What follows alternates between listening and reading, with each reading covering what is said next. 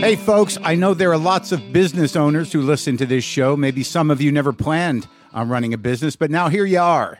One thing you've always got to keep in mind is how much you're spending on your operating costs. That's one of the first things we had to keep in mind with WTF. And with things costing more today than they did when we started, you want to keep your expenses down. To reduce costs and headaches, be smart and use NetSuite by Oracle, bringing accounting, financial management, inventory, and HR into one platform and one source of truth. Reduce IT costs, cut the costs of maintaining multiple systems, improve efficiency by bringing all your major business processes into one platform, slashing manual tasks and errors.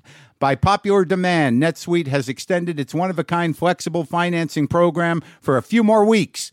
Head to netsuite.com slash WTF for more. That's netsuite, N E T S U I T E dot com slash WTF. Lock the gate!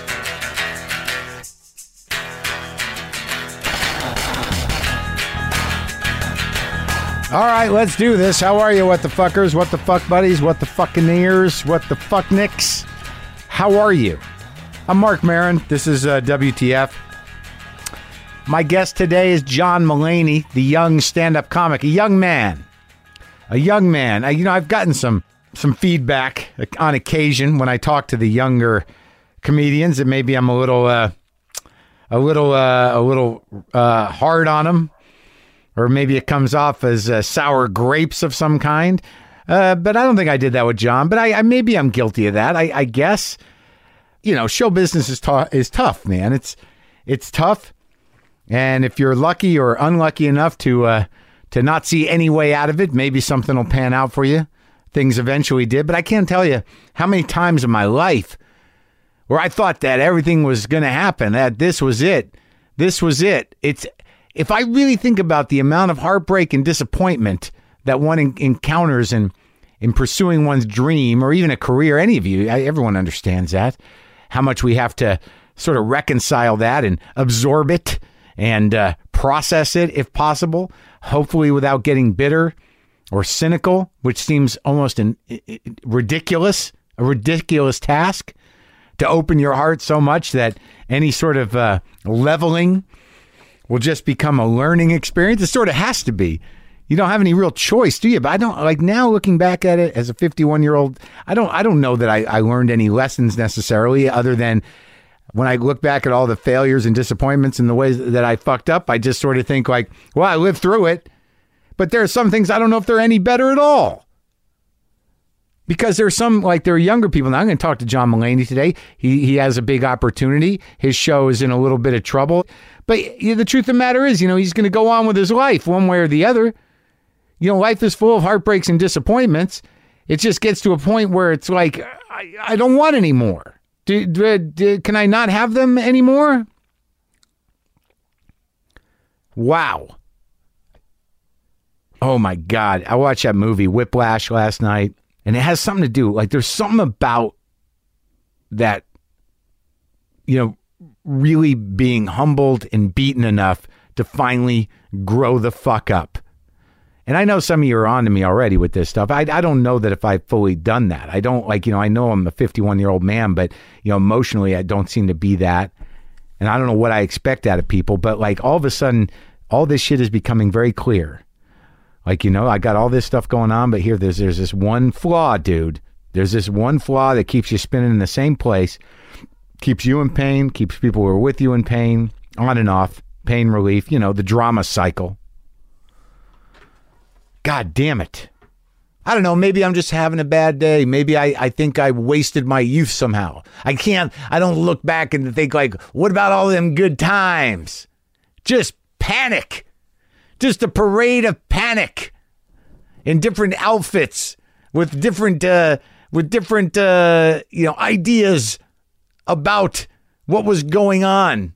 It wasn't panic, it was passion, angry panic and a lot of like, come on, look at me. What about me? Where's mine? How come I can't have it? When am I gonna? What, what's the story? Why does that guy get to? God damn it! What about me? What do you do? I do, I do me. I do me. I'm doing it right now. You don't like it? Come on, fuck you. Fuck you. Reckon with me. I don't know if that's everyone's idea of entertainment. Well, you're bullshit. Fuck you. You're not entertained? Are you compelled? Are you engaged? You fuck? Yeah, I, I got this meeting's over. Yeah, fine. I don't give a shit. I don't give a shit. that was it. This is my that was my early years. I was definitely not as together as John Mulaney, who we're going to talk to right. Sometimes I wish I paid more attention in school, or in some cases, any attention at all. There are probably a lot of things I could have gotten more out of, like literature, and now it's probably not in the cards to go back to school and study the classics. But luckily for us, there's a new podcast called The Foxed Page that dives deep into the best books of all time. This is basically like the best possible college English class, but more relaxed and fun. No pressure of grades or needing to prepare something to say in class. It's only the books you want to read and know about, presented by best-selling author Kimberly Ford. Everything from Cormac McCarthy to Madame Bovary, from classics like Frankenstein to modern hits like Lessons in Chemistry. I love Ireland, but I missed the boat on James Joyce. The Foxed Page has a three-part series on Dubliners, and that's a pretty great starting point. Want to get the most out of what you read? The Foxed Page is for you. Get it now wherever you get your podcasts. Now.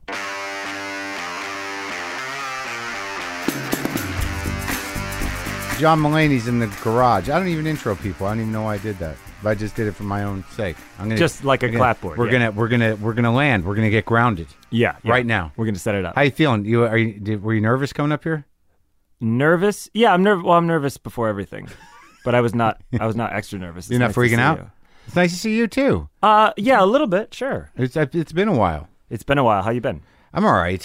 You know, I'm trying to you know work. I'm very busy. How Yes, long you did are. you moved out here though?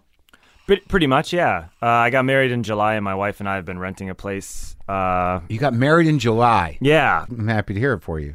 Oh, thank you. What is what does she do?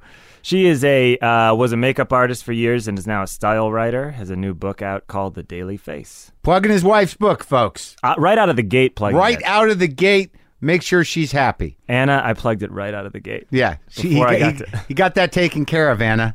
Yeah, July, August, September, October, November. So it's been like four months. I guess so. And you dated for how long before? Uh, four and a half years. Really? Yeah. So you're like right on track. You're right on track for everything. We were everything was done in the in the proper way. That's right. Really? Courting? There was courting. We knew each other for a while, and then uh, we were like friends who wanted to date for many months, and then started dating. What, so you were like, oh, we gotta. I, I feel it. Do you feel it? Well, I didn't think it, the pattern of my life was liking a girl and she didn't like me back, but, Really? but we'd be good friends. So I thought, okay, this is another one of those, which I was very comfortable in. I was very, very comfortable in that situation. Yeah. And then I then she wrote me an email saying she liked me, but I thought the email said sometimes you flirt with me and it's uncomfortable. Like there were two ways to read this email. It was that. It was that difficult to read, huh? She said she liked you, and you somehow read that as like, I- please stop bothering. I think she's. me. I think she said something to the effect, without having the exact language, Uh-huh. something to the effect of, you know, we're such good friends, but sometimes we seem like we're flirting, and that seems like it's a different level. And I thought she meant like stop flirting with me right. right, now. Yeah, Right, but she meant. Uh, she meant I like you. are we taking it up a notch? yeah, and I was mad. It was uh, I was in the middle of an all nighter at SNL, and I Yeah. was, it was like 1 a.m. when I got the email, and I didn't write back. And so she thought it was like a rejection, or not a rejection. She just thought like, "What the hell's wrong with this guy that he didn't write me back after that?" So you're fundamentally an insecure fella. Of of course. I know. I'm just saying this out loud. Yeah. Why is that? Uh You seem you're an attractive man, thank you. So are you. talented fella. That- so are you. Thank you're you. young, got good hair.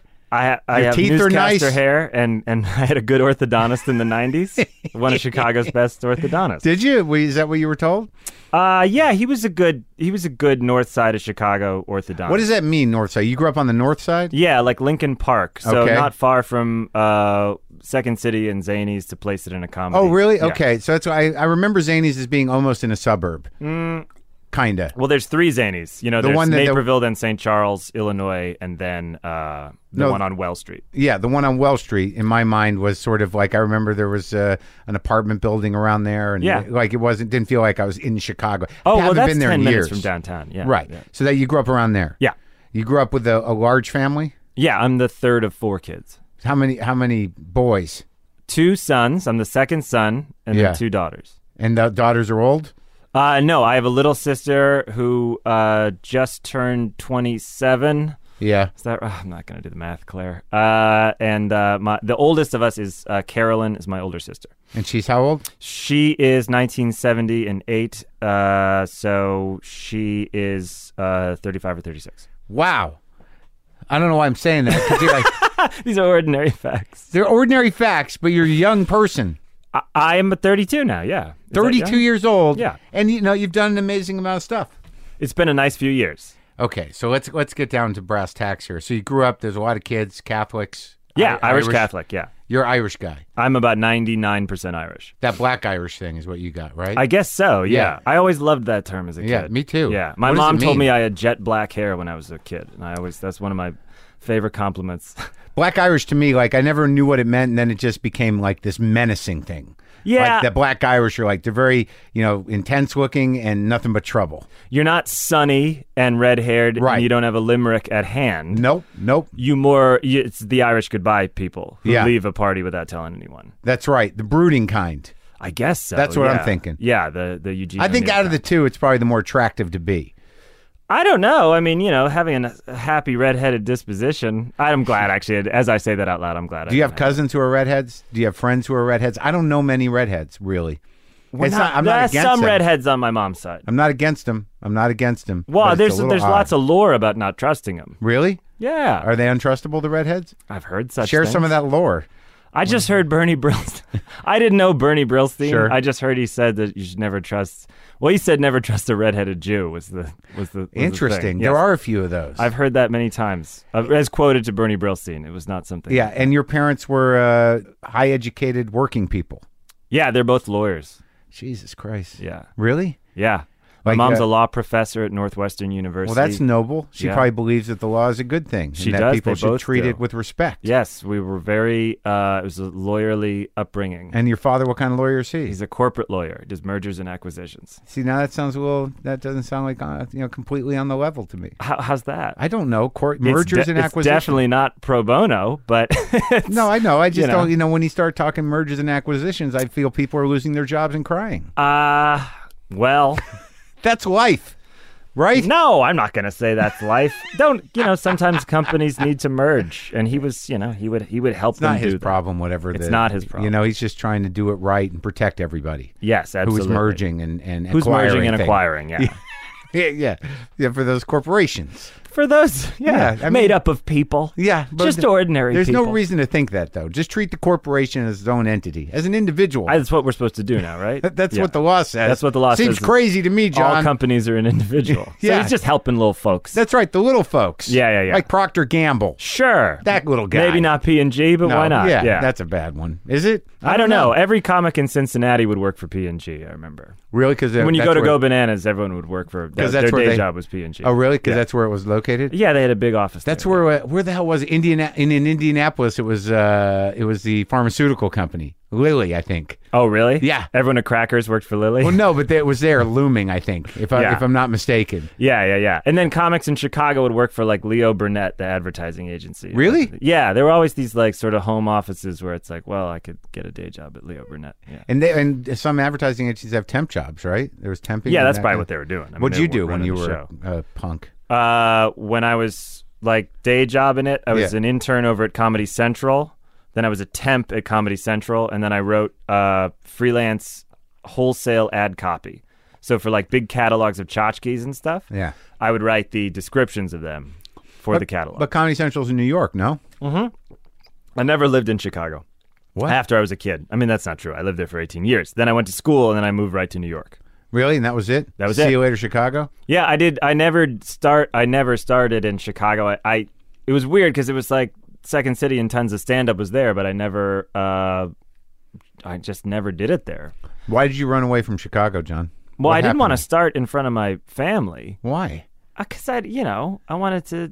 Feel like you're out in the world? Yeah, yeah, yeah. Doing yeah. your own thing? doing my own thing and I'll see you occasionally guys asking later. for money. yeah. Wish me luck. I Wish might me need a luck. check occasionally. I might need five hundred dollars tomorrow. but when did the trouble happen? Because I know that we're both sober guys. We established that on our last podcast. Yeah. Oh, our last one was at comics. Yeah, I was oh comics. Yeah, remember Yeah. comics? Comics Live. But like you, uh, how how how long are you sober now? Uh, September 22nd, 2005. So 10 years will be next fall. So you, oh really? So you Yeah. just you just got nine years Yeah. or so. Yeah. I just had fifteen. Thank you. Congratulations. I appreciate that. 15. Yeah. Wow. And god damn it, do I want to drink? You do? Not really. Yeah, not I'm really. uncomfortable though. Sure, sure. I want a little relief. squirrely. I'd like a I'd like a ripcord, but Relief. yeah. That's all it is. I It mean, seems it's- like it'll be relief, but right, but that's the feeling. Like, because I have that feeling a lot when people ask me, uh, d- "Are you happy? Do you want to be happy?" It's I just would like to be. Re- re- I want some relief. I wish I always wish I had just a ripcord next to me. Like I should wear a parachute Yeah. and just feel it occasionally and go, "Okay, it's there." Even Right. though you don't want to deploy a 'Cause we're- parachute on the street. Well, we're both falling, is what you're saying. We're we're falling at a high speed. Constantly E all feel the a time. feeling of falling.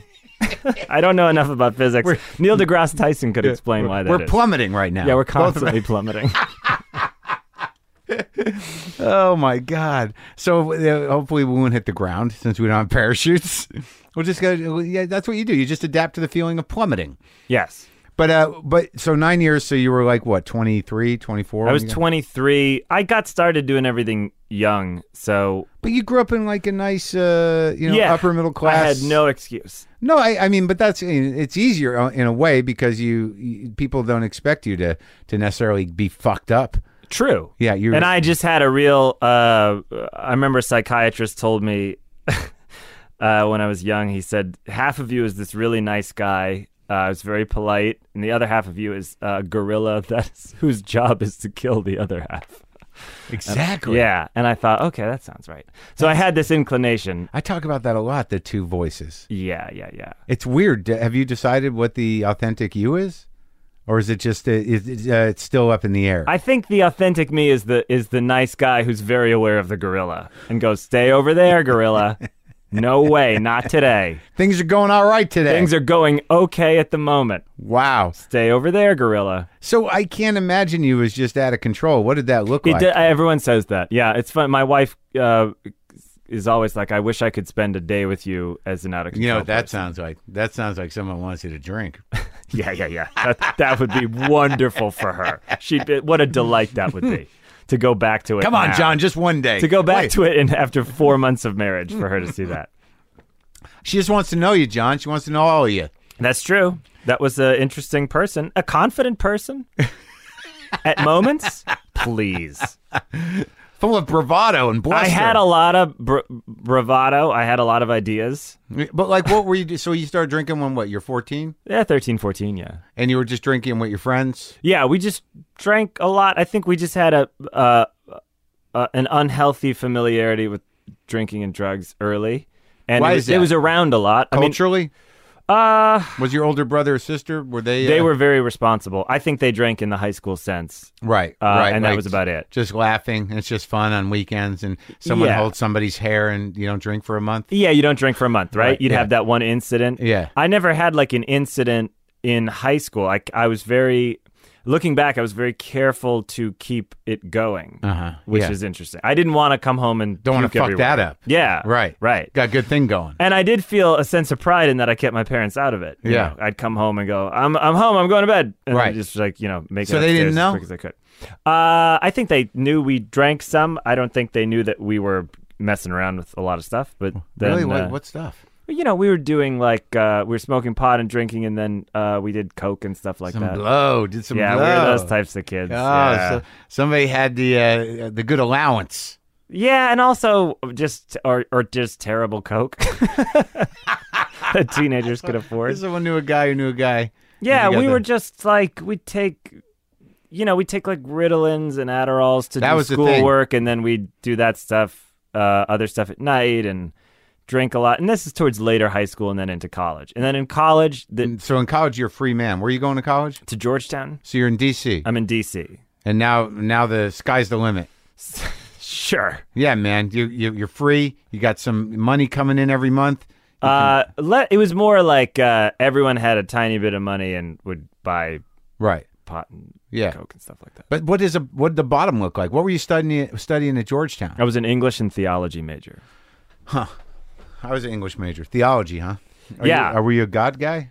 Oh yeah, I believe in God. Yeah, You do. Und- undeniably. Not even second guessing it ever. of course, constantly second guessing it all the time. Did you grow up with the with the hell? Sure. Oh yeah, Irish Catholic, like ca- Catholic. I know, every- but your church parents are every day. lawyers. They're smart people. They are smart people. Smart people don't believe in hell. Yes, they do. Uh, All right. You know, despite religulous or whatever that shit was. But, well, you studied theology. You're a Yeah. practical person. You're- yeah. You're a practical person that I thi- studied a lot of Jewish theology, though. I was Right. mainly interested in that. That very much lined up with my uh, personal outlook. What, uh, what, what specifically? There's a God. He might not like us, Yeah. and there might not be nothing else after this. So let's focus on this. And you're free to talk to him at length about anything. And Sure. sometimes there are arguments. And you can, shake your fist. Sure. Yeah. He he can take that. God can handle that. That he can handle that was also very yes. Yeah. It wasn't this like oh this is a friendship. I was like this isn't a friendship. No, no, this is a difficult relationship. This is and I've got difficult. questions. Right. And if you're not going to answer them, me and these guys are going to just kind of go over them over and over again. Right. It's Yeah. like working for like an aloof famous person where you just talk about him when he's out of the room So you're just endlessly. a, it's a group of assistants, we were a pool of us. Not we, because I'm a pool of unfortunately not Jewish, but- Talmudic assistants. Yes, Yeah. yes, yes. Writing a midrash to understand their boss. So you were like what? Reading the Kabbalah, reading the Talmud, uh, y- uh, studying that, writing papers on the Jews, Yeah. Uh, Torah, Talmud, uh, Kabbalah. and- you didn't do, you didn't get into the, no, I don't think we did. Really didn't do the mystical Kabbalah. stuff. It was probably like that's only for special people. Uh, there was a class on uh, Jewish mysticism that I I don't think I took. No, I Mm-hmm. didn't take it. And uh, no, I got. Uh, I think the last class I took when I was a senior was uh, theology after the Holocaust. So there was a much more. The, that was the why did God let this happen? What was that about? Semester. Yes, a semester of what was that about? Yeah. How could he have let that happen? yeah.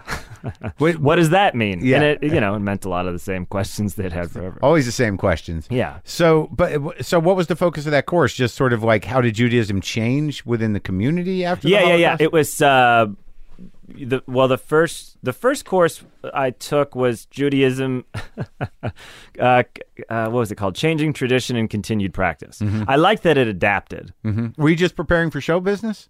no i just it was like i think being raised religious I want to Uh, speak the language of the people I'll be working for. yeah but i didn't take like a you know like a How to hand- talk to- handbook of yiddish Right, conversational yiddish thing right. A, a- a year-long seminar in communicating with Lauren Michaels. I had a book uh, when I was a little kid called Yiddish is a Second Language. It was like a like a novelty book. s- uh, Yeah. I, I somehow acquired. Uh, Yeah. I really liked that.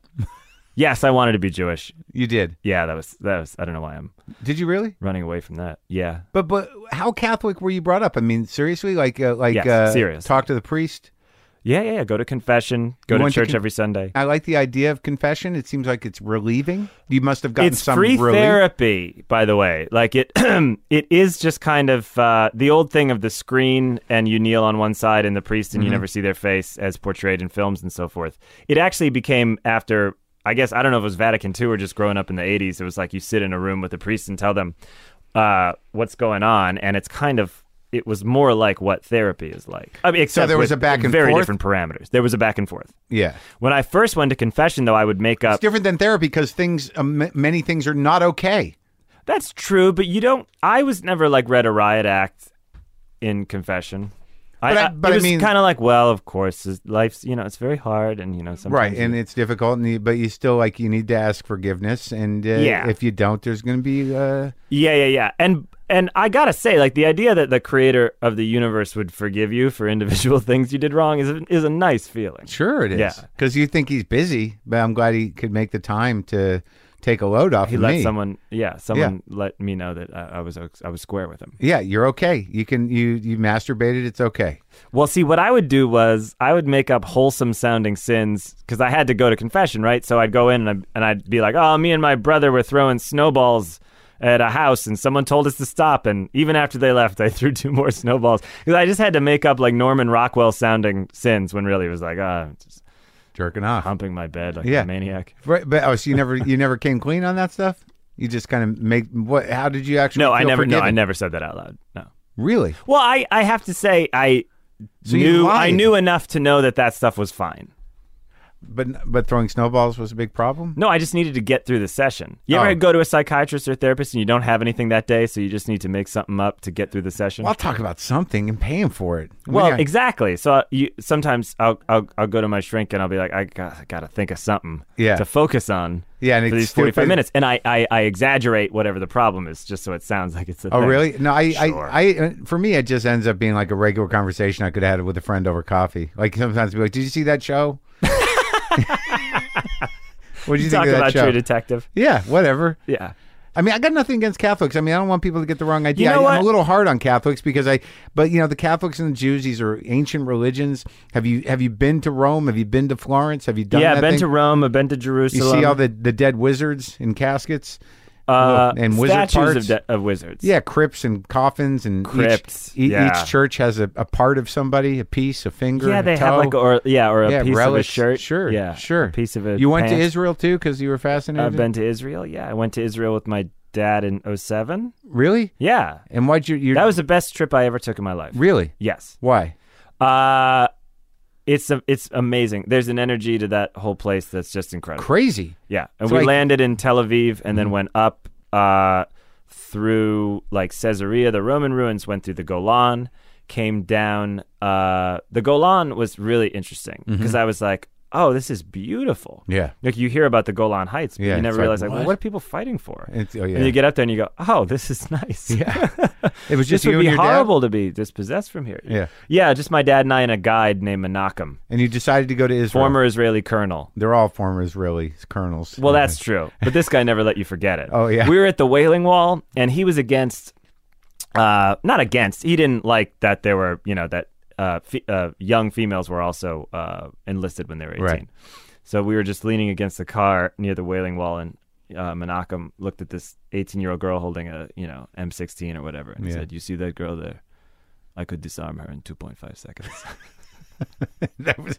He didn't say that about the men. Just that. The, No, just that girl. Yeah, But- but he was also tiny, by the way. He was about one foot three. Yeah. Yeah. Why? Why'd you guys choose Israel? Uh, w- my d- my parents travel a lot. We kind of we took interesting trips when I was a kid. My dad took great vacations when he was young with his dad. He went to Africa and South America, and uh, we'd always wanted to go there. And I was, you know, I, I was out of college at that point. Yeah. I studied a lot of Judaism, and I just really wanted to go. Did you read Hebrew and stuff? no, I, I I don't read Hebrew. It was, Right. This was just you know So English this was sort translations. of. Was this right after college that you went? Uh, a couple of years, yeah. And were you drinking still? No, I was done by then. What was your bottom like? Did it happen in college? I mean, like, it was, No, after college, it it had to happen after college because that was when I realized that other people weren't still doing this as much. all right. You were like, it- hey, where are you guys going? Yeah, yeah. Why don't we? Hey, for the next seventy two hours, why don't we? Yeah, And everyone come was like, on, man. No, you know. it's not time for bed. yeah, it was still young. However, I will say it was apparent that other people had moved on. Right, College was over. and you felt stupid. I felt stupid. I just felt I was. uh, I thought I've been coasting on the idea that I'm a good person now for maybe five years. I, I I was like I remember I was like I I, I remember what it felt like to be uh, to feel good about myself, and it- that's that was about five years ago, and that flicker would kind of help me get through times, but I was like I don't. Uh, So you're starting to feel a little corrupted. I remember thinking to myself, if I was watching this person in a movie, this was the day I stopped. I thought if I was watching this guy in a movie, I wouldn't be rooting for him anymore. He took no a- matter what happened to him, he took a oh, turn. He had a breakup, blah blah. Just I wouldn't care by now. That guy's no good. It'd just be like one of those three-hour movies where you're like, I don't care. They can all die. yeah. that was it, huh? Mm-hmm. And you, but you did you feel like you were in trouble? Yes, I knew I was not. I knew I was. Uh, so, i- in part, th- they were fun to do drugs, but also they uh, you'd get attention for doing them, and I knew that like well, then people would be worried about me, and then that was an interesting amount of attention, and you know, you girls would be concerned even if they'd broken up with you, they'd be, "Are you okay?" So they'd they're still in, on you. kinda, yeah. yeah, yeah. Cocaine doesn't make girls like you, but it does make them worry about you. Yeah, yeah. And that's th- what do you And need? you were, were you like, what do you care? yeah, what do you care? Call me back. Yeah, I might do something bad. I'm in trouble. yeah, I'm in trouble. Don't call me. Call me. uh, so then that was all over. I was just like, "Eh, I'm not. This is nothing but doing it. Yeah. So it was coke, really. Uh, well, I'm drinking a ton. I just Yeah. drink and make bad decisions. Sure. Yeah. No, coke keeps you drinking. Sure, keeps you awake. Yeah, let's Yeah. get- for more drinking. Yeah. But were you? Uh, but but were you like? Um, you weren't. A, were you a hostile drunk? Yes, by the end. I Oh, could really? really snarl. Yeah. Oh, really? Yeah. No fights though. You don't look like you've been No, taking I, but I'd like too many punches. I'd like cro- no, I've never exactly. uh, you could tell that just by looking at me, but I I uh as a type like if you were at a party Yeah. and you had on if you had a cup like Yeah. I'd like I remember a friend telling me like I saw you you were on the other side of the room and you came right for me just dead-eyed and Yeah. I walked up to him and I slapped the cup out of his hand and just stared at him. And Yeah. he was like, you know, fuck you, John. Right, right. But I had that kind of like I'd flick your tie and go like, what are you Right. going to do? Yeah. What are you going to do? You were- you I'm not were- a phony, you're a phony. You're a pest. I was a pest. I was a nuisance. You're like A that little, guy. A little drunk nuisance. Here he comes. Yeah. Oh, he's got that look in his eye. and I looked 12. And you were kind of a dick, is what you were. I was becoming a dick, yeah. And what what did you f- hang the primary feelings on? Like, you know, did you were you unhappy with yourself? Were you were you? What, I mean, like, what was it? Were you chomping at the bit? Were you doing comedy yet? Did you not? I know was what you doing a wanted- little bit of comedy, but I didn't want to do like I'd started in college. I really liked the first rush, and then I was like, "Oh, you just got to keep doing it." Yeah. And sometimes you don't do well, and other people are doing well. I really wanted to have done comedy. Sure, I know. I remember guys like around that. 2021, I was like, "I just wish I'd already done a lot of it Yeah. and could say I did it." So you're hard on yourself. I was hard on myself, sure, but I also wasn't doing enough. Like I was just talking about how I wanted to be a comedian or was a comedian or whatever, and wasn't. to all the girls on coke when you were like, "I'm just gonna do it, man. Yes. Yeah, oh, yeah. I'm in. I'm gonna yeah. do it." Yeah, and sort of sort of stretch So things you're the guy. I've done. Yeah, sitting there. If I did it, if I was at Stand Up New York when there was a Conan showcase, you know, Yeah. I, I'd done it, but I hadn't. Yet. oh, so you're a liar. yes, I was a liar too. I was a real liar. I, I, I was never. I only. I'm. I'm only a liar if it's absolutely necessary. now I 'cause am, and that was a that was the hardest thing to wean myself off of were lies of convenience. Just lies because you could. Just I remember feeling that after I stopped drinking, I was like, "Oh right, I haven't used that muscle of explaining the truth in a long time." Right. I would just say, "Oh, my phone was broken," or I would just Right. make something up. Right. The idea that I would now have to say, "I I miscalculated the time and I'm sorry," you know, It's hard, right? it is hard. yeah. So, but you used to just lie for the hell of it. Yeah, I lied for the hell of it. I lied to be grandiose, and I lied to get out of trouble or to uh, n- not deal with any inconveniences at all. Right. Yeah. It's a great tool. Sure, it's very convenient. a lot of people don't check up on your lies at all. Or you get in one of those situations where you've lied so much people are like, "Okay." And they don't they don't even second guess you cuz they used to. You're not even credible anymore. No, you're not you're just a you're just a, Sure, a John. hostile witness. Yeah, Okay, okey doke. we're not going to question this guy anymore. yeah. What um so when did you start doing comedy in earnest? I mean, so you moved from DC to New York when you graduated? yeah, I graduated. Did you do I, well?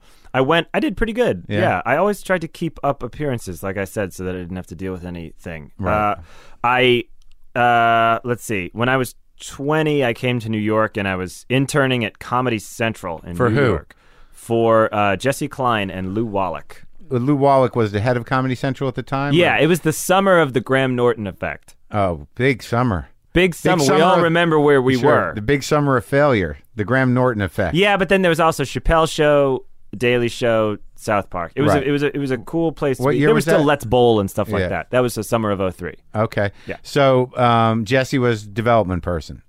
She was a development person at that time. Uh, Lou was there. You know, uh, Naomi. Frisch. Yep. Uh, yeah. And what were you doing?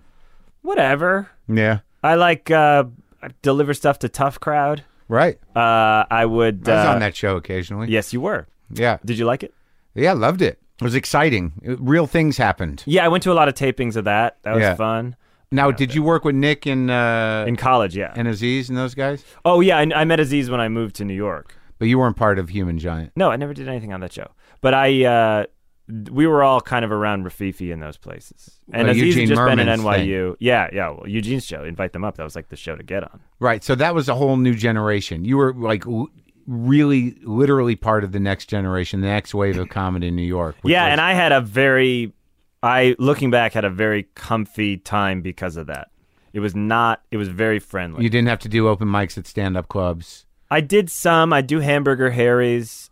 Uh, I do. So right, so that Village was early Lantern, on. is Sure, that it? right. So you were running around doing those kind of. yeah, I do those shows, Rock Albers, and So you started to do comedy in earnest when you were doing the internship, yeah, I was about twenty. right? Yeah, And and do I would do the B three every week at Third and Avenue B, uh huh, uh, and Comedy Kebab in Brooklyn. right. Um, but But not stand up, not not like the comic strip. You didn't hang. I around went up. sta- I went up at the comic strip once uh, Yeah. for Lucian Hold. Right. Uh, Berbiglia got me a spot. Yeah. To go up in front of him. yeah, and, he then- said, "Oh, "I've got enough white guys." "Well, Mike went in the other room. He goes, I'll, I'll ask Lucian what he thought." Yeah. And then he came out and he went, "No, no." and I said, "Well, what did he say?" And he, he apparently he watched me on the monitor and said, "Well, no." Like that. Which, having heard other stories about him, that was like that's very tame. Were you doing well?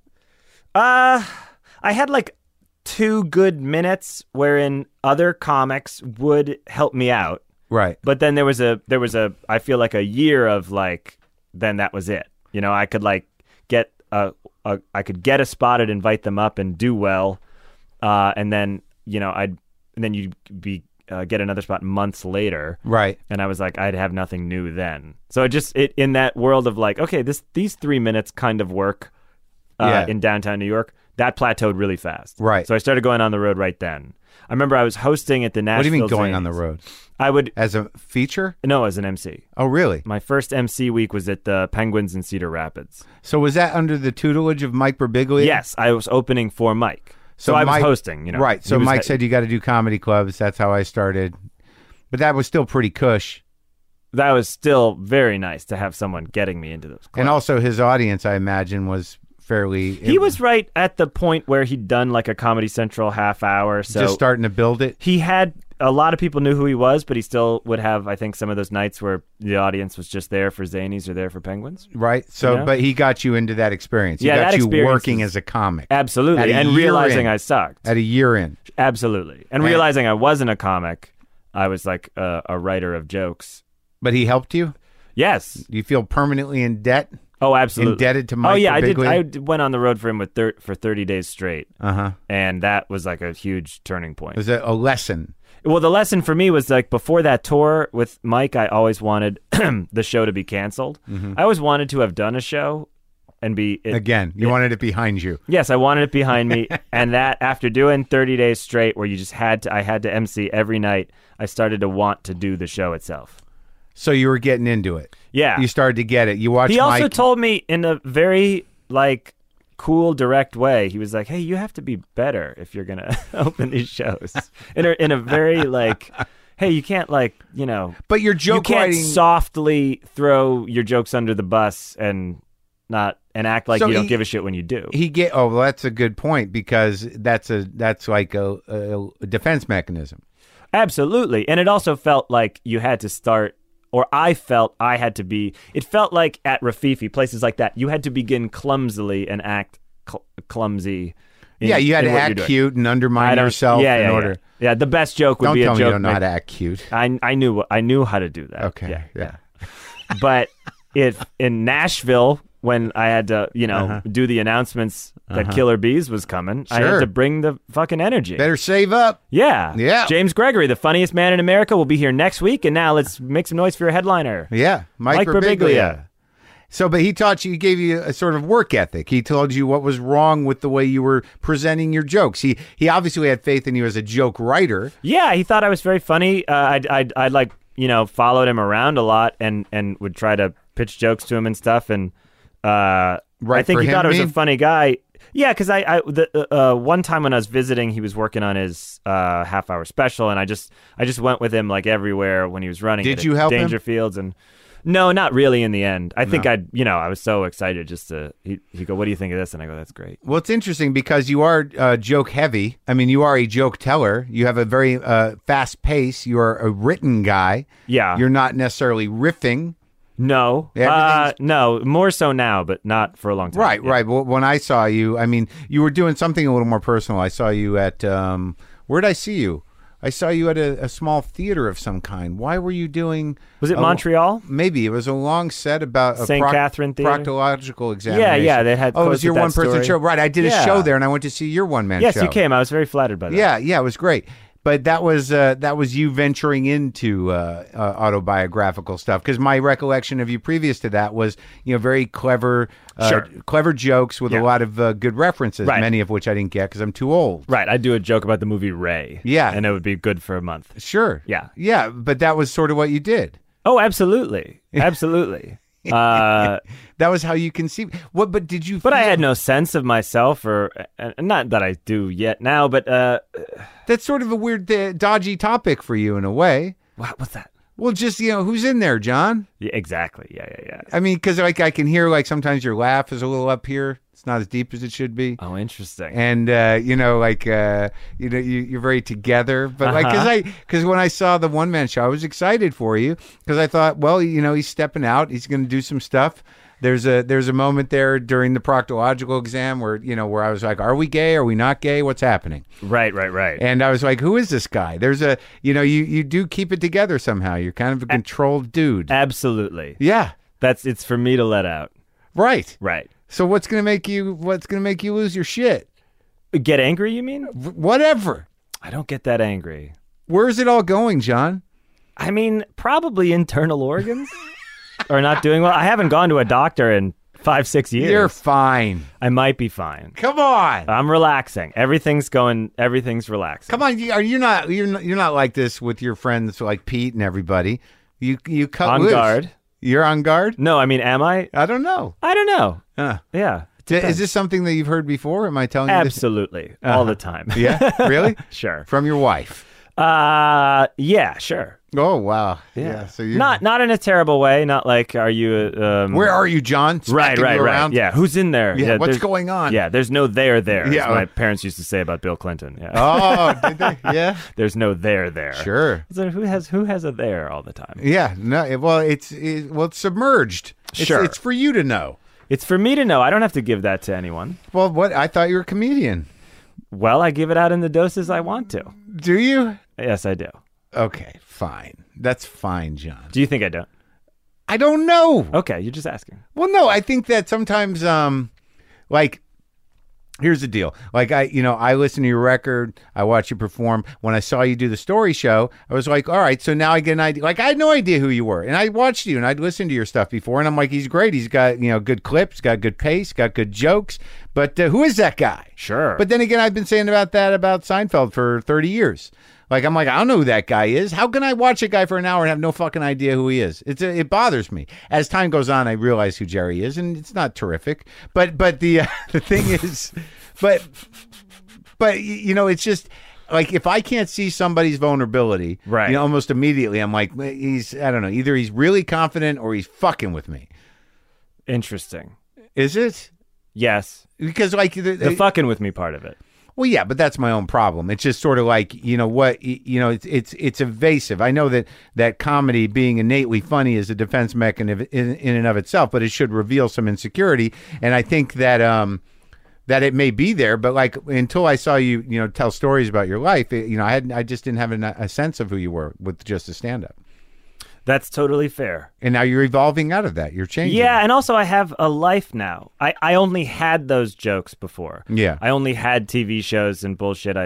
Uh, But were you done as a metic- was kid. that was, was that the craft? Are you like well even but but it tells different because it tell like you know he can't help he can't help but you know see exactly who he is. But was was was writing jokes for you sort of like doodling like do, like a math equation like it was just something you were Oh yeah, I go, always oh I doing?" thought of a joke. That's great. I'll do it. I'll put it in my stand-up act. Right, Yeah. right. No matter what the topic was, you know. yeah yeah yeah yeah And I remember I started off trying to write jokes about topics no one else had jokes about. yeah like what Like the Liberty Bell. I wrote a joke about the Liberty What Bell. was that? It was that it's uh, I remember writing it because I'd never heard a joke about the Liberty Bell. yeah How precious is that? yeah no it's good I think I The joke I, was that it's supposed to be this patriotic symbol, but it's broken. So Mm-hmm. it's like we fought this war for our independence, and the first thing we do is break something nice.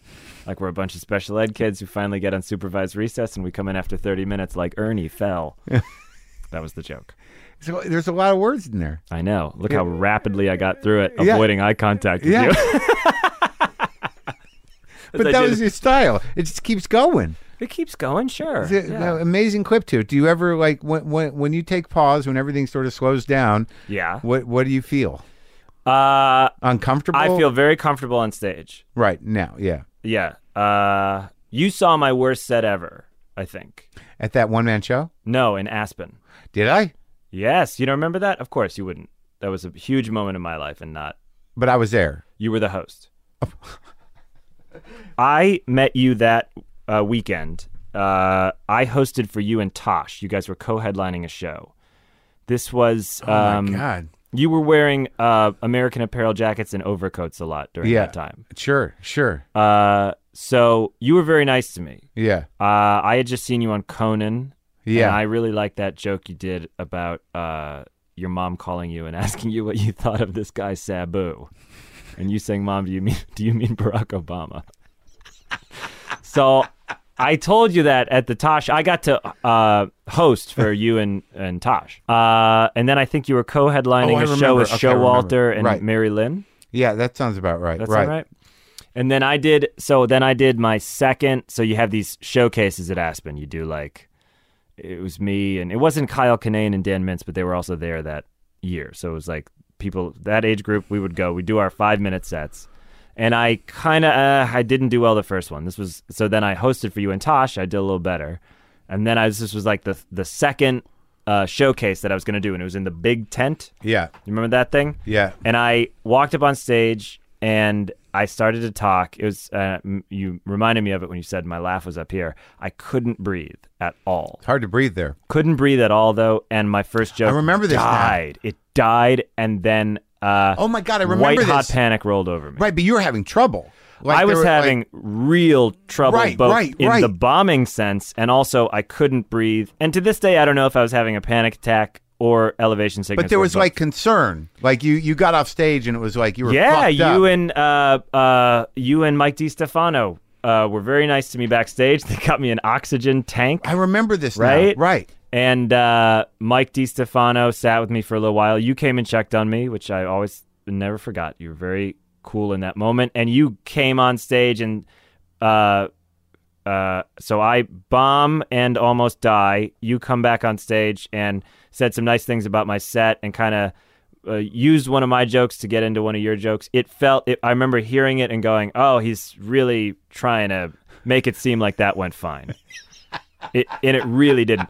And everyone was there. I remember the, some guy that worked for like Conoco was in the front row. Right. And I was like, he saw me bomb. I'll never get be, gas. Go to Yeah. Conoco. I remember this now. I'll It's never coming get back gas. to me. Right? And so I was I was really like I'm done. I was I thought I was Because like, I was in bad shape because that must have been right after my wife left and I must have your been wife was there. Oh, that was that time. Yes. What year was that?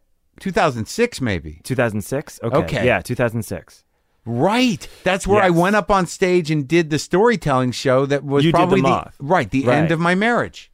I remember she was there. I remember running into Stephen Wright. I remember hosting that thing because I remember like uh, Stephen Baldwin was or uh, one of the No, Baldwin uh, uh, not Dan- Ja- no, uh, Billy. Billy Baldwin was on the show with me. Yes. And he was around. Yes. And backstage at that tent thing. Uh, that's right. I remember bits and pieces. You were of hanging this. out with your wife and Billy Baldwin. Right. Right. Yes.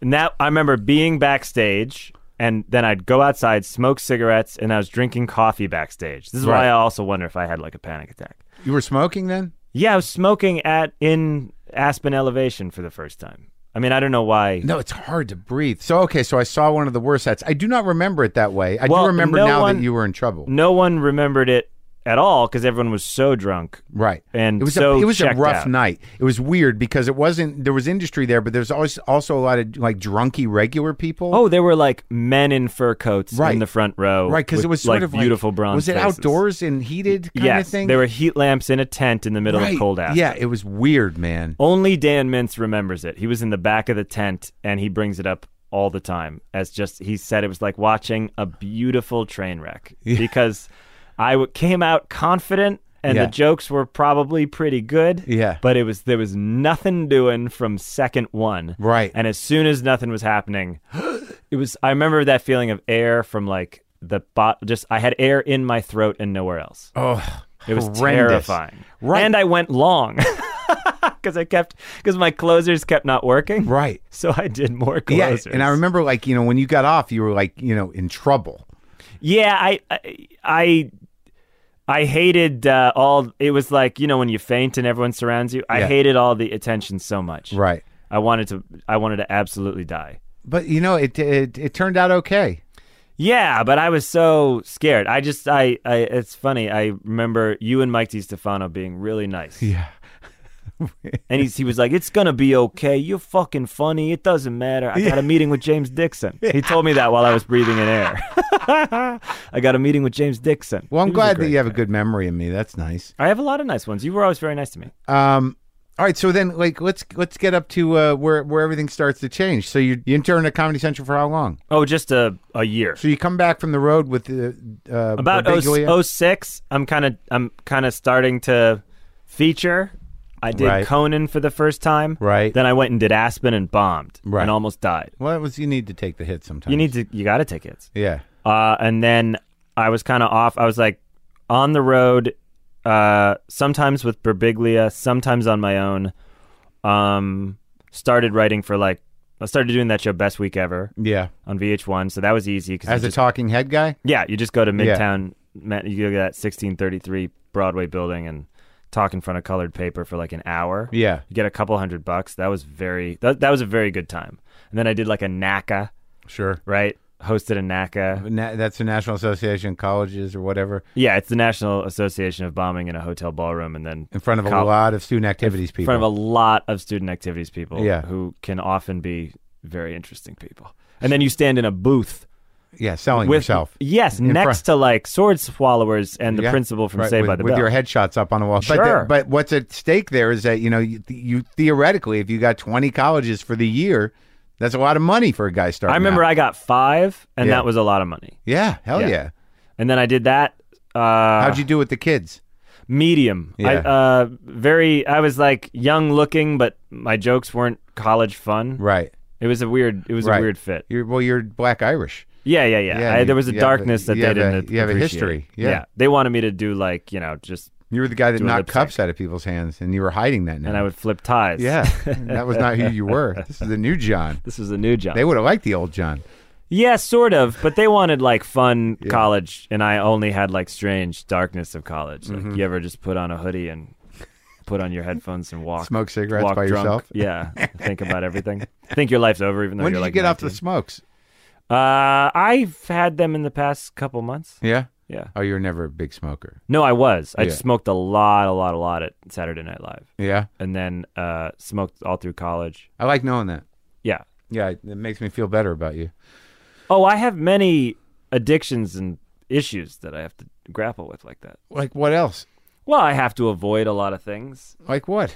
Well, just like I, it's, you know, anytime I take a clonopin, I want three. No, I know that one. Yeah. Okay. Yeah. oh, that's and and cigarettes. I I go like, why am I? Why are you chain smoking? Oh, because you. Uh, are still trying to fill some void. I, I, well, is it just avoid? Maybe I, you're not. I, I want you to be angry. I think you're angry. I have anger, but uh, I, it diffuses quickly. Hmm. I'd say that. That doesn't sound very black Irish to me. Well, You I'm mean you're just a brooder? I'm very also like just Sober. USA too. Yeah. You know? I don't Sure. know. I had a very nice upbringing despite uh, things I did to myself. and also, I think I think things are you know went pretty well for you. Yes. And also, we were one of those families where it was like, hey, you know, things could be worse. Look at that guy. He's got hooks for hands at the hot dog stand and stuff. So I was always uh, putting things in perspective was like You had some gratitude all the way through. all, all, yeah, very much so. Yeah. Right. So when do you get the gig at? Uh, how does the? How do you get SNL? How's that? I happen? auditioned in uh, the summer of 2008. So I'd been, I'd written for a couple shows. I wrote on Dimitri Martin's uh, Comedy Central show for a summer, and then I, I worked on this pilot with uh, uh, Mike Black and Mike Showalter, and then, um, but I was still just kind of doing stand up. Was the But these guys respected you. You must look good on the page. I had uh, like a funny packet Yeah. for each, you know. Um, and then uh, I auditioned in August of 08 for SNL. I found out on a Tuesday I was going to audition on a Thursday, mm-hmm. and then I just was like, I can't, I cannot put together a audition of impressions and shit like that. So I just did stand up. But was that your ever your thing though? I mean, No, but I thought I should. Right. Because everyone who was getting their audition ready was like writing all new pieces. Like I'm Yeah, gonna and- I'm gonna come up with three characters and Right. then a Gordon Ramsay impression. Right. And I was like, I'll just eat shit if I do that. So I and I only had about 48 hours. Right. So I went out. Uh, I think I did like um, uh, maybe Death Ray and then Jimmy Dore's show after Right. it or something. And I was out in LA for some reason, and I had to fly from LA to New York. Right. And I just went in um, two days later and did like I just did like a stand up set, Right. and I got hired as a writer. Would that- Where was the Where was the audition? It was actually on Conan's stage on the sixth floor of. Oh, so 30 you Rock. went right to Thirty Rock. They didn't Yeah. come see you at a club. No, they. I, I'd done stuff. I'd done monologues for the ASCAT show that like Seth Meyers and Amy Poehler would do. So I'd met them a little. Yeah. And uh, Seth recommended me to the show, and I'd been on Conan a couple times. So I think uh, Ayala Cohn, who worked there, had seen tape of me or whatever. And what was your experience meeting Lauren so I auditioned, and I met him a few days later. at his office? yeah, at Did his you office. wait? Uh, no, because I was there for another reason, and they sprung the meeting on me. I didn't even know he was there. Why were you there? Because you were already hired. I was already hired. I think I was like, you know, moving a desk Right. or something. Yeah. uh, I was so I was in Higgins' office, and they said, "Oh, Lawrence here w- wants to talk to you." And I went in there, and it was about a one minute meeting. Uh huh. He just said, uh, uh, "Do you have siblings?" And I said, "Yeah." And he said, "Where are they?" And I said, oh, "They're back in Chicago." And he went, "They're back in Chicago." And now you're here. And I said, "Yeah." And he did say you were very funny, which was really nice. Yeah. Uh, and I said, "Thank you so." You know, I went into this like, "Thank you so much. It's an honor." And he went, "No, no, no, no, no," and just sort of waved that off. Yeah. And then uh, that was it. Got up and walked out. And you wrote there for how long? Four and a half years. Was uh, Was your first year hard? My first year was not. It was scary, but it was really exciting. Yeah. That that was uh, fall of 08 when Who was the cast? Bill Hader, Kristen Wiig, Jason Sudeikis, Daryl Hammond, Amy Poehler, Seth Meyers. It, it does seem like good people. It doesn't. Great it sound like you got in, be- you know, after all the weird competitive. A mess. hundred and ten percent. All that shit from the books Yeah. that w- we've read that was all over because Yeah. Mike Shoemaker and Seth Meyers had created a really really nice environment As the head writers. as uh, as producers and head writers it was just like the writers all worked together there was no sense of competition What was Higgins at that time? yeah Higgins was great too Was he the head writer? Who was the head writer? Higgins was a producer Seth was head writer Okay. um there was no sense of like uh oh Right. this person gets iced out if Right. it's their piece everyone's stuff was sort of enjoyed and heard and uh the cast was so amazing and uh yeah that was a really really nice time and then also that was the election of 2008 which was a very big time for the show Right. uh so my first year was great my first year was really fun i came back my second year was more like i thought i'd figured it out and got my ass kicked for the fall sort of Yeah. But- why? What? I just was like, you know, figured I knew what I was doing. So when I would get stuff cut or get Lauren would get mad at me about something, it was like I was suddenly spinning out like I didn't. He got mad at you. Well, I mean, just get frustrated with a, a sketch or something under Oh. the bleachers. Like, really, you're gonna open with that? Blah blah. blah, You know, that Yeah. type of thing. Yeah.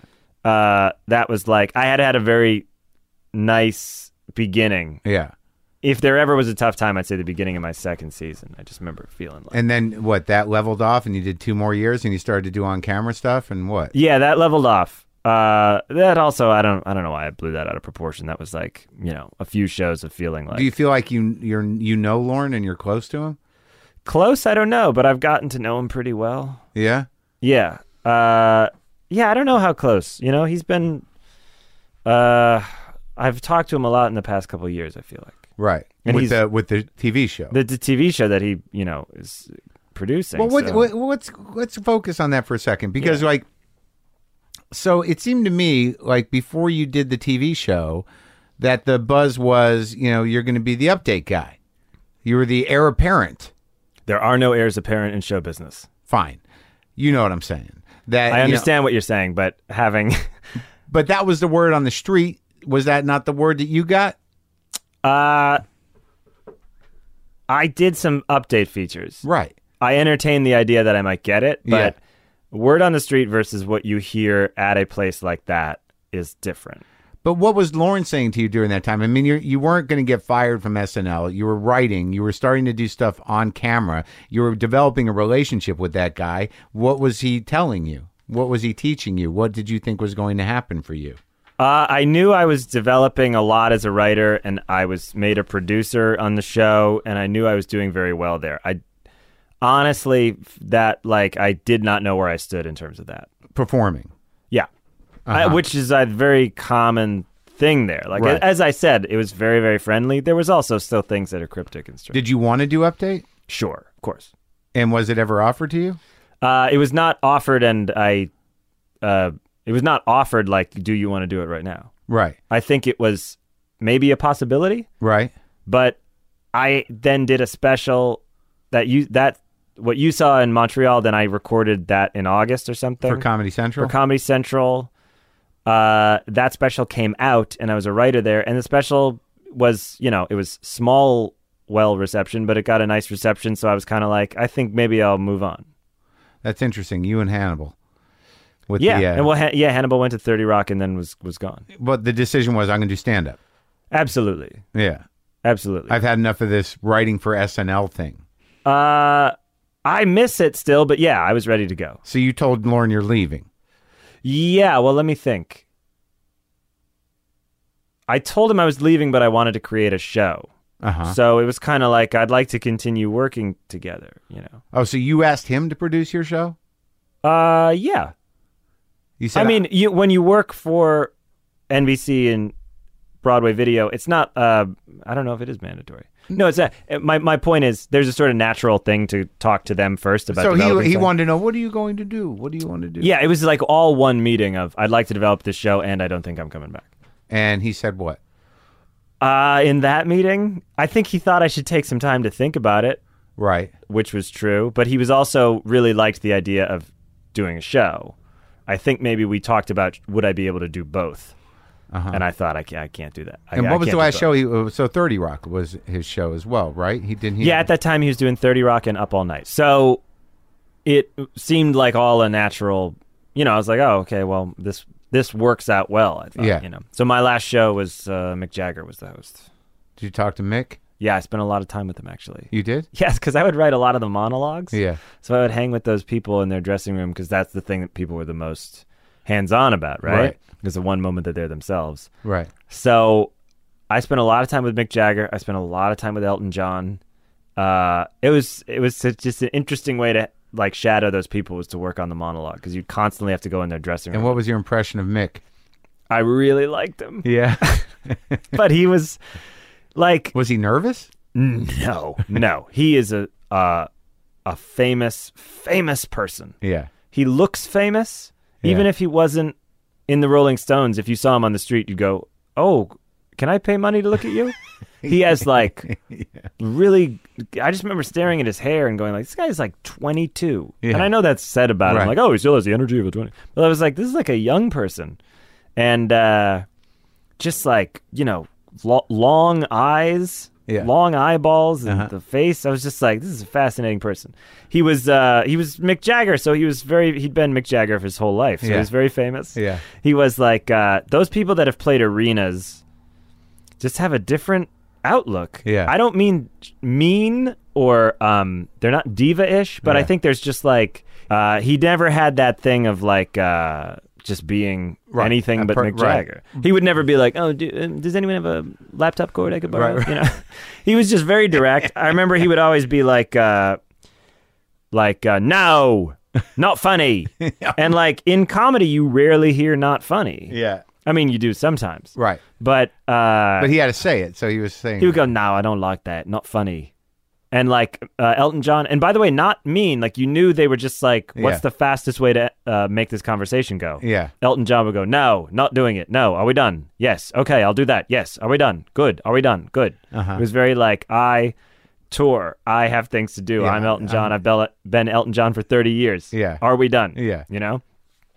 So. uh yeah, I wrote a song with Mick Jagger. There was a sketch with a song in Uh-huh. it. I was helping him write lyrics, Yeah.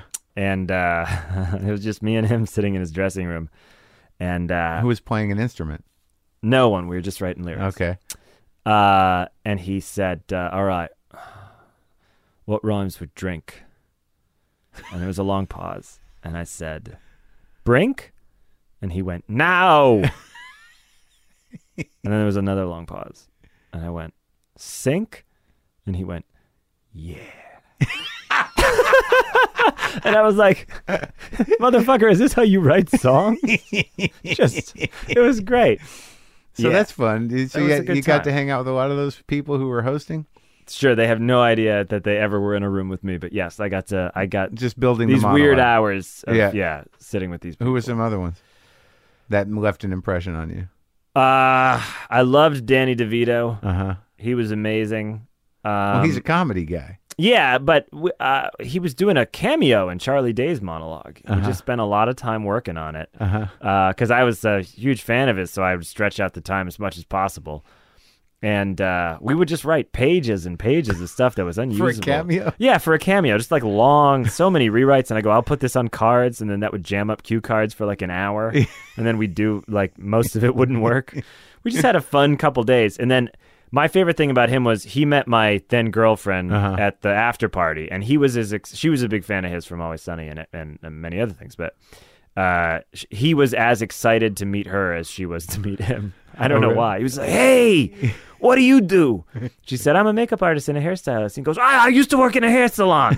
he was like, he was like just on it. It was Yeah. great. Sweet guy. McCartney was very nice. Yeah. McCartney knew how to give everyone maybe 45 seconds Uh-huh. of I know how big of a deal this is to you Yeah. and I'm going to listen to the thing you have to say to me. And I'm going to and and I'll take it in and I'll and it was very interesting to see how he was like I know how big of a deal this is to you. My mom came to a show he did Yeah. and uh she you know would have rushed him if she could but Yeah. she, at the after party uh she went by his table, but he had a couple bodyguards. Of Yeah. people. It was a closed booth. She, Yeah. m- my mom couldn't get in at Right. that moment. Yeah. But she blew a kiss to him, Yeah. and he blew a kiss back. Oh. Yeah, He's a classy guy.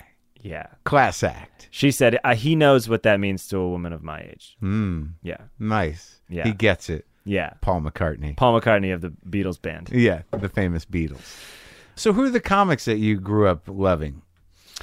Uh, the first comic I remember knowing uh, or watching on TV was Dennis Wolfberg. Sure, with the eyes. Yeah, and the, yeah, and, then the intensity. He was from Chicago, but I watched him a lot on, uh, you know, Comic Strip Live or wh- whatever those shows were. Uh, and then like George Carlin stuff, but I must have been in like junior high then, and I was already sort of a comedy fanatic. then. Right. So like, uh, yeah, but before that, just like all the stand-ups of the e- '80s and '90s. I Right. just watched. We had Comedy Central then. I mean, you grew up with Comedy Central, kind of, Yeah, right? or it, was it just there was a show and I it was not Evening at the Improv. It was called Comic Strip Live. Sure. Right? Yeah. And it just I, I watched that all the time. Right. So you're a comedy fan. I liked everyone, amazing Jonathan. I just liked Sure. anyone I saw on TV. Yeah, yeah, yeah. And then I got into like albums in you know, that same age when I got into like Monty Python and found out like what Caddyshack was. Right. Find out, you know, what like Led Zeppelin was. Right. You started buying comedy records as well. Yeah, started buying comedy albums and then liked ev- and then just I had tons of comedy albums, tons of like old radio show things. I liked everything. So you're always gunning for it. I was always I knew what I was doing. Yeah. Yeah. So now, all right. So Lauren agrees to develop this show, Yeah. and he secures a deal for you at NBC. Uh, I think I maybe had already talked to NBC about doing something. Uh, maybe they were aware of me. But he was behind you. Yeah, yeah, yeah. So you get an agreement from NBC to develop a show, Yes. and you write the pilot, Yes.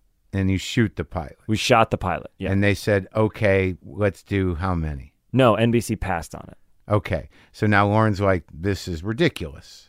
He th- said we'll take it to Fox. It's so weird, though. NBC is his house. There was nothing, there was no conversation you were privy to that.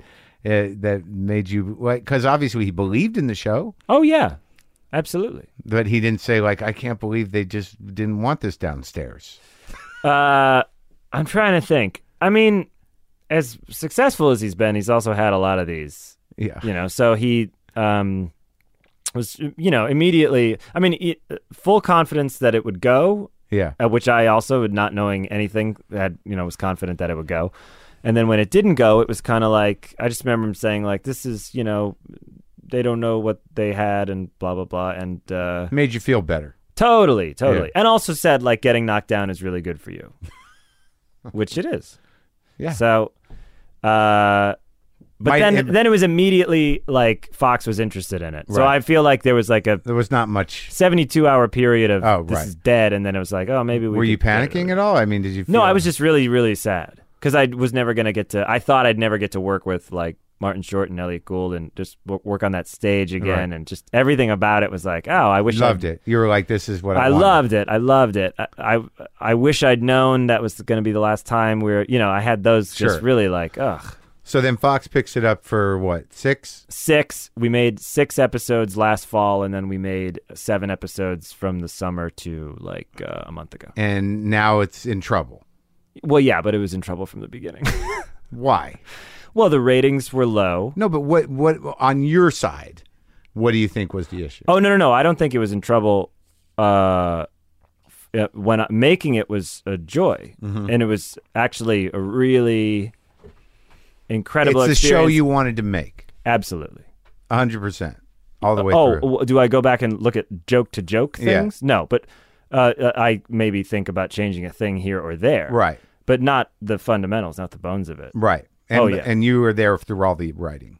Oh yeah, yeah, yeah. You get it was full my s- show. right, full script Yeah. approval. Uh, absolutely. And it was very uh, pleasant working with Fox. It wasn't like Right. Well, this one is, of those crazy developments where they say, "Well, can you and Nassim Pedrad date each other?" and all that shit. Right, but, but I mean, but- and also you're, you, you know, you seem to have your head on your shoulders in terms of, to them it's show business. You know, to you it's your show, it's your Right. life, but Yeah. to them it's like, let's see what happens. Right. And I that's- think having been passed on at NBC, also, I knew it could get taken away at any time. But did what was the when, when you thought about like you know the the the kind of immediate comparisons to Seinfeld or to the structure of of being a comic? Right. You know, I mean, did that bother you? No, because I'd been working on. So then I developed this show starting in uh, 2012 with NBC. Right. And I decided to be a comedian because I wanted to do stand up on the show. Right. So I was aware that those comparisons were going to be made for like two years. Right. So when people started making them, I was only surprised by how many people made them. Right. Because I just was like, isn't that boring after a while? To make the comparison. Yeah. It is what I do. So now where is the show? The show's on Sunday nights. Right. It's still on. Uh, you said there was trouble. You meant like th- the problems. No, I mean like y- y- you know, I think from an outsider's point of view, it looks like they're they're moving it around and Yeah. and- It, it, and it's it's a bumpy time right now. it's a bumpy time. Yeah, for sure, for sure. We got uh, we did not come out as a huge ratings hit Right. right, away. Yeah. And uh, you know, I love the show. Some people do not. Right. Yeah. And what do you think's going to happen? I have no idea. You really don't know. Uh, you know, look, what happens to shows that uh, have low ratings and Right. uh, don't take off as criti- critical successes? Uh-huh. They can get smoked. Yeah. And maybe that's going to happen. Yeah. Uh, but it's I don't know. The one thing I've learned in all this is like I have no fucking clue what's going to happen with these things. And what if the worst happens? What what's gonna what are you gonna do? I'm on tour right now. And how's your uh, how's your crowds? You pulling people? It's been really fun. Yeah. You getting people? People are like, we want to see John Mulaney. It's been good. Yeah, there's now that thing of like, oh, they came to see me. Yeah, it's Yeah. great. It's a good, Good feeling? That's a really good feeling. I'm I'm really actually I love making the show. I'm really excited after a couple years of like working in a studio Yeah. and an office to Right. be back on the road. Right. So it's fun to do stand up. Yeah. So- and then if it's if the worst happens, endless tour. Endless tour. Yeah. Until you put another show together. Yeah, but I loved this show. This was the show I wanted to make. I think it'd be a little while before I'd want to Right. develop a thing again. Are you scared? Are you sad? What that you Yeah, I'm a little scared. Yeah. Uh, and then I'm sort of like, I'm watching it all a little. Uh, I don't know why. If you told me, if you show me this on paper and we're like, hey, here's things people are going to say about your show and here's what the ratings are going to be and it's Yeah. going to be a struggle. If you showed me that a year ago, I'd go, "Sh- I'm going to be completely freaking out. I'm kind of watching it a little disassociated and Right. it's kind of interesting Right. because it's like how strange like what an interesting thing to go through Oh, so you're in i'm com- sort of watching it you're in denial and you're stuffing your feelings. uh No, I'm I'm aware it's happening. I'm just not feeling it right now. Right. I'm sort of watching it like, "Well, that's interesting. Now, does Lauren call you and say, "Don't worry about it. It's going to be, you know." Whatever yeah, yeah, we've happens." talked a lot about that. Yeah, like what does he say? It's just very nice. I mean, like it is scary and he'll say, you know, you're going to be fine Yeah. and uh it's he said it's the good news is it's a good show. Right. And like you can you know, the longer you're on the air, the longer you're on the air. I'm glad that Fox is airing all of these 13. I really hope people get invested in it. Mm-hmm. I have no, I have zero idea though if that will turn around or if we'll come back and it'll still be a struggle and we'll and we'll keep battling it out. I love making the show and I really love those people. So it's hard for me to be sad because I did it. You yeah, know, like sure. I did it. No, absolutely. I know. I know. But I I'm know that. scared and I I mean, am and I'm I'm like, oh, that's this is strange. Well, it's, it's interesting. Like your name's on it, right? It's called. Yeah, when people say Yeah. Mulaney sucks, that's me. Yeah. Or I hate Mulaney or I hate John Mulaney or things like that. But it, but I know. I also understand the other side of that. Having done the show on IFC, it, Yeah. it's not as big a profile. But there's this idea that when you do ten of them, or twelve, or thirteen, there there is part of you that's sort of like, well, I did it. I did. I did. it. Yes, absolutely. you know, like because I- you go, well, I had, I had, you know, maybe sixteen stories to tell, and I right. told exactly. thirteen of them, and Yeah, that's great. It's good. It's out there, and you know, I And it was, it's a bear making the, the damn things is huge. So it was an incredible amount of work. Mm-hmm. I It definitely wasn't, get you that. know, It's a good it's a good position to have. It's you know, a like- very good position. Because like y- you know at IFC, I really didn't know what was going to happen. I don't even know what it's based on necessarily. So the idea was to make the best 10 shows I could Yeah. and and and and feel good about them all the way through. Like knowing that you made your own decisions and you had co- creative control is not nothing. no, and, just being in charge and accepting that you're in charge and learning how to be in charge was invaluable enough. absolutely. You know, and going like, oh, okay, this is a burden to be in charge, but there's also great, interesting freedom in it. you Right. know? I like to pretend like I'm not in charge. I did that for a while. Yeah, it's I good. go, who's gonna figure that out? And then, then everyone was looking to me, and I yeah, thought, you're like, oh, "Oh, oh, come- but shit." you guys are being paid. right? But then you realize it's better if you figure it out. Well, it's also my, sh- my. it's your I show. didn't realize that. I was like, I was surely I'll look to some adult in the room. To Now, figure what's this it, what if Lauren said, let's say the worst that happens, they're like, okay, it's done. And Yeah. Uh-huh. Lauren says, you want to come back to SNL? out." Come back to SNL. Yeah. Oh, as a writer? Yeah, and maybe a performer? Oh, I don't know. I I don't know if that would happen. Oh, Uh, what if it did? I don't. I mean, I'm in no position to turn down work, Mark. what are you talking about? But, oh, could I be on a show that's uh, not going to be canceled ever? That everyone? Well, uh, people criticize that too, but you know, you can roll with it because it's a variety. show. But you're okay and the comedy's going good. And your parents are happy they're, I, th- I think they're happy. Yeah. with you? Yeah. Yeah. Yeah. We're good. Yeah. Yeah. All right. Well, I mean, it's like a why did I hesitate? Uh, it's just you know, it's a funny question. Are your parents good with you? You know.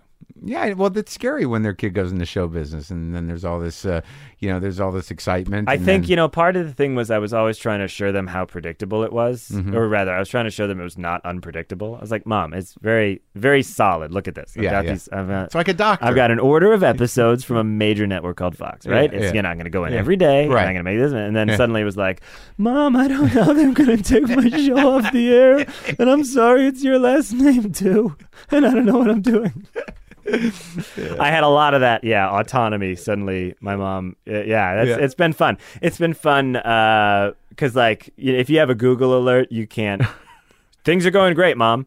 Yeah. Like that era where you could go visit your parents and there was Lie. no internet, and you could Yeah. go, "I'm I'm a doctor and I'm married," and Yeah, they're like, yeah. "Oh, we're so proud of you," you know, like and then that's you go back to your single bedroom. yeah. Then you go back apartment. to your squat. Yeah. Yeah. No, you can't do that. She's now. got the Google alert. she's got a Google alert. She knows what's up. Oh, and she, she Your call you? time slot moved. what does that mean? She Yeah. calls you. Are you okay? Yeah. Well, yeah. One person was very mean. I know, Mom. Yeah. I turned the alert off three months ago. So this has brought you closer to your mother. It's good to, uh, it's been good to be knocked down to the ground. Yeah. Because, like, I always thought I was a grounded person. Yeah. And then you get knocked down and you go, oh, that's where the ground is? You got to write that down. Uh, n- uh, okay. It'll be on tape if you need it on Uh, this episode. it of is on WTF. tape. It is yeah. on tape. Yeah. well, I hope that everything works out. I feel like you'll be all right. I think it'll be fine. Mm-hmm. No matter what. Who cares? we're all gonna pass away and die.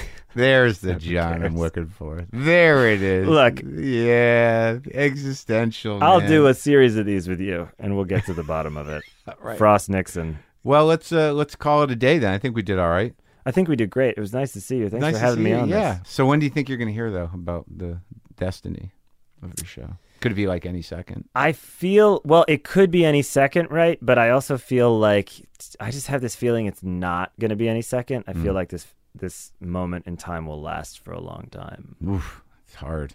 But maybe it won't. Maybe it'll get. Maybe my phone when I take it off airport mode. What's the There'll best? be thing, nine messages. What's the best thing that can happen? What's the best thing that could happen? Yeah, like they say, like all right, we're going to reconfigure it, or we're going to give it a better time slot, or what? I mean, what what's the best thing? The best thing that can happen with the TV show now is just time, more time.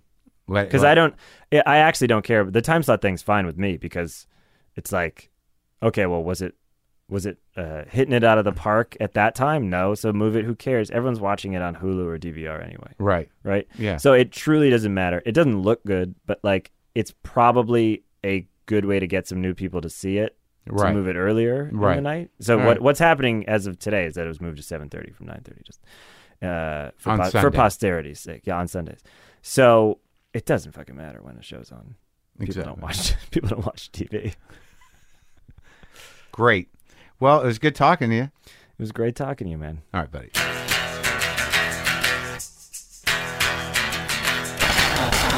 John's a good kid. Good ending. He'll be all right. Whatever happens, that kid will be all right. That kid, listen to me. He's a grown man.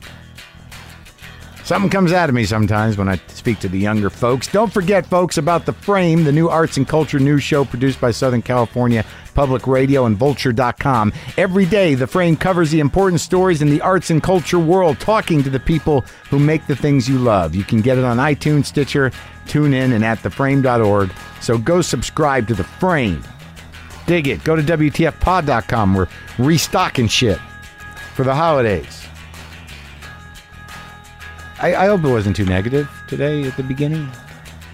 It's just one of those days, man. I went on a hike. I guess I just got to breathe. I mean, here's the deal. A lot of stuff is going on. We're writing this show. I, you know, I- sometimes I don't always acknowledge you know, just how much is really going on, you know, with me and my life. And, you know, I, I, I think that as a way of, uh, as a stress release kind of thing or a stress relief, I just focus on the negative. That's the weird thing.